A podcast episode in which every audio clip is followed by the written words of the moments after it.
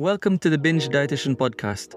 I'm your host, Jonathan Sumner, registered dietitian, focusing on helping men and women end binge eating, end food guilt, and finally say yes to life. This podcast is for educational and informational purposes only. It is not substitute for medical and personalized advice. Hi guys, welcome to the Binge Dietitian Podcast, and in this episode, we'll be talking about the festive season and how to navigate your way through this period. For some people who might be wondering, Jonathan, why would the festive period or Christmas be a time of worry for people struggling with binge eating? If you personally struggle with disordered eating habits, you might very well know the feeling of worry and anxiety around this Christmas season. The reason why the Christmas season is so stressful for people struggling with disordered eating habits or eating disorders so is because the Christmas season heavily revolves around food and comments about weight. People start to buy chocolate, advent calendars, and have a piece of chocolate every morning on the way to Christmas Day. Hot chocolates are filled with whipped cream and flakes, which are almost a daily norm. Mince pies and cookies are everywhere you look. Fruitcakes with double cream are heavily stocked on market shelves. And when you're struggling with binge eating, it's easy to follow or chase weight loss as much as possible. But Christmas period can be a season which you might feel or you might be finding your goals being sabotaged. I want you to think about Christmas food. What kind of foods pop into your mind? I want you to have a moment to think about which foods you're thinking about right now. Do they spark any anxiety or nervousness? Do they even spark any worry? Maybe feelings of anger? Are there any of the foods in your mind which could be your trigger foods to your binge eating? When we struggle with disordered eating habits, it's not just Christmas period which can spark anxiety. But what comes next might cause even more anxiety, especially if you're on the path to recovery and what I'm talking about here is New Year's Day or the New Year's period. Whilst it's great to celebrate a fun New Year's period, everywhere you go, you see New Year, New Me trends, massive rise in dieting products such as detox drinks, weight loss pills, and massive news articles about the latest fad diet trend. But that's probably for another episode in the future. And in this episode, we'll talk about the three ways you can prevent binge eating urges, especially when you're struggling with binge eating this Christmas period. So, to get straight to the point, the number one thing you can do to prevent binge urges this Christmas is to eat regular meals and snacks. Yes, even if you had a massive meal the night before, whether it's from your Christmas party, even if you had a binge the night before, or even if you had nothing, Make sure you eat regular meals and snacks because these are very protective against binge eating episodes. One of the main reasons we struggle with binge eating urges is because our body's crying out for food. It's probably heavily craving for physical comfort or mental comfort, which we're trying to avoid by dieting. So let's talk about physical restriction and where that can pop up. If you're struggling with binge eating this Christmas period, I want you to think and ask yourself when was the last time you had three meals a day, which could be your breakfast, lunch, and dinner? Maybe you did have three meals a day for a while, but have you had it consistently for the past few weeks? Were your meals filling and satisfying? Remember that filling and satisfying are two different things. Whilst it might seem that Christmas period is a very anxious time for people struggling with binge eating, because there's so much freedom of snacks being available in the day and the evening. It can be so scary, and it could be even a great exercise to practice staying comfortably full if we look at it on the good side. Since there's lots of availability of snacks, there's probably less judgment than we think there are. So it's a good exercise to have or try these little trigger foods if they might be trigger foods and to experience what it's like to be comfortably full throughout the day and make sure I'm clearly making the difference that we need to be comfortably full, not sick full, where we're stuffing ourselves too much. And I understand and really empathize that Christmas is a time of worry because there's so much focus on high energy foods. But let's remember that foods, they're just not simply food. They often come with nostalgic memories. They can help improve our mental health. Food can often be used to bond people closer together.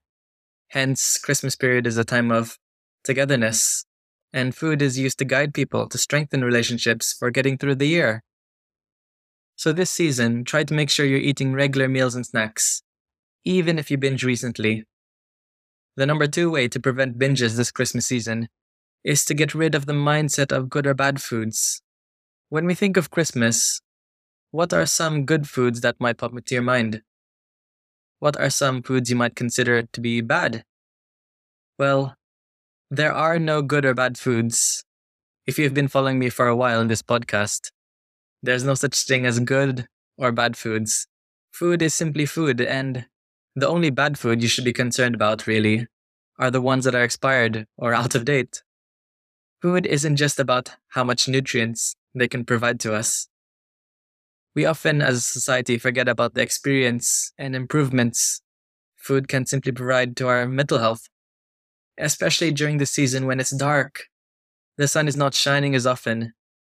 We're all at a higher risk of this thing called SAD, which is seasonal affective disorder, which is why we often feel low in mood during this Christmas season.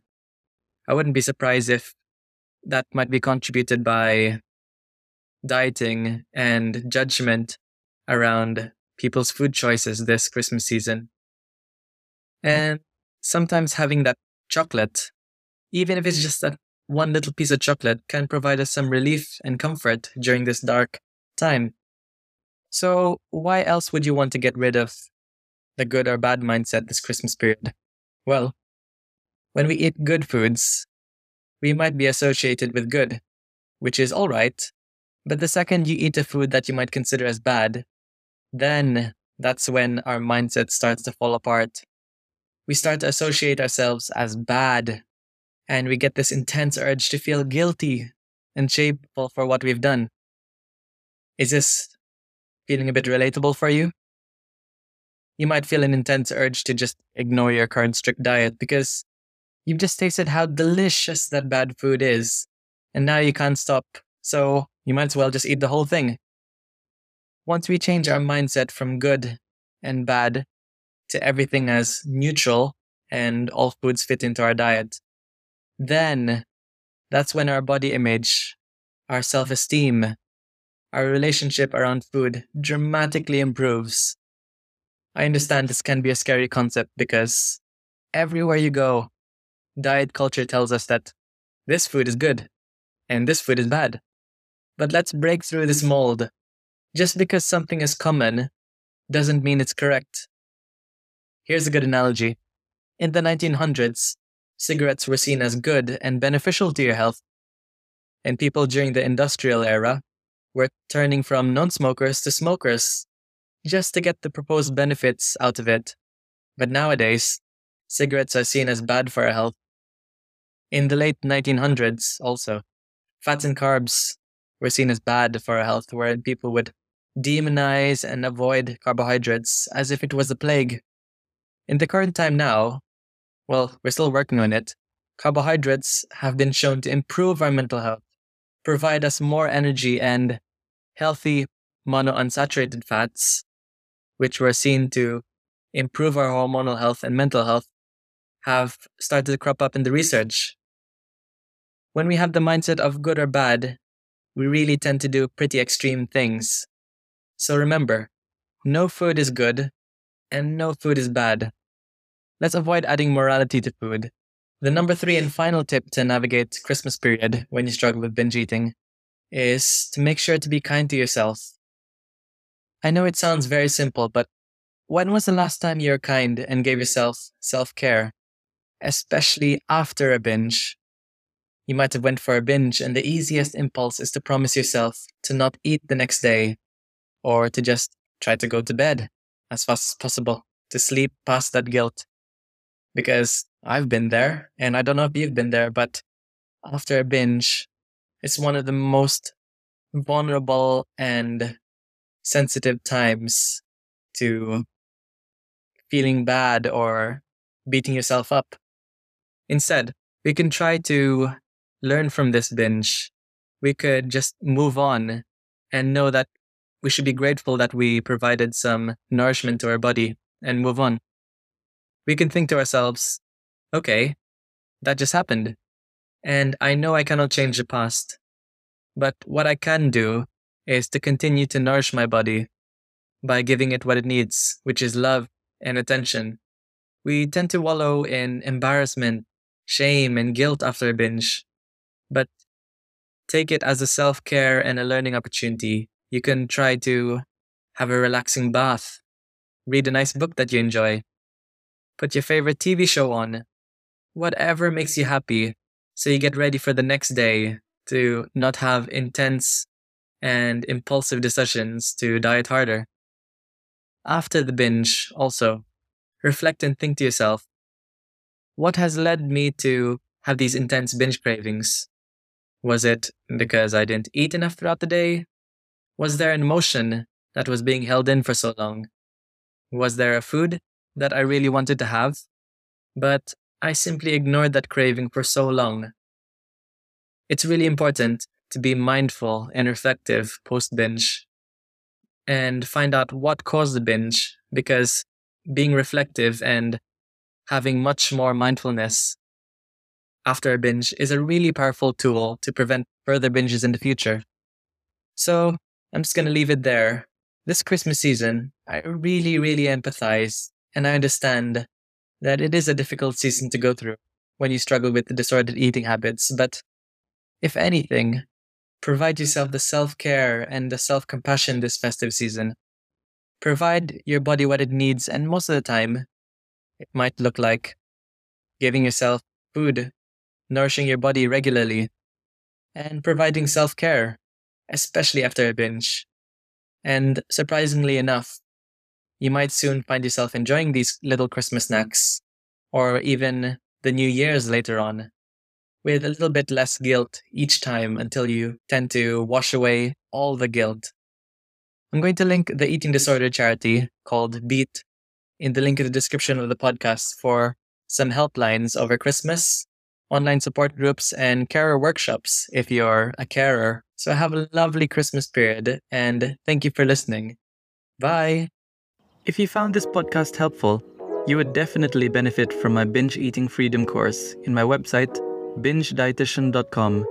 Learn more about the triggers to why you're binge eating and how to stop binge eating for good.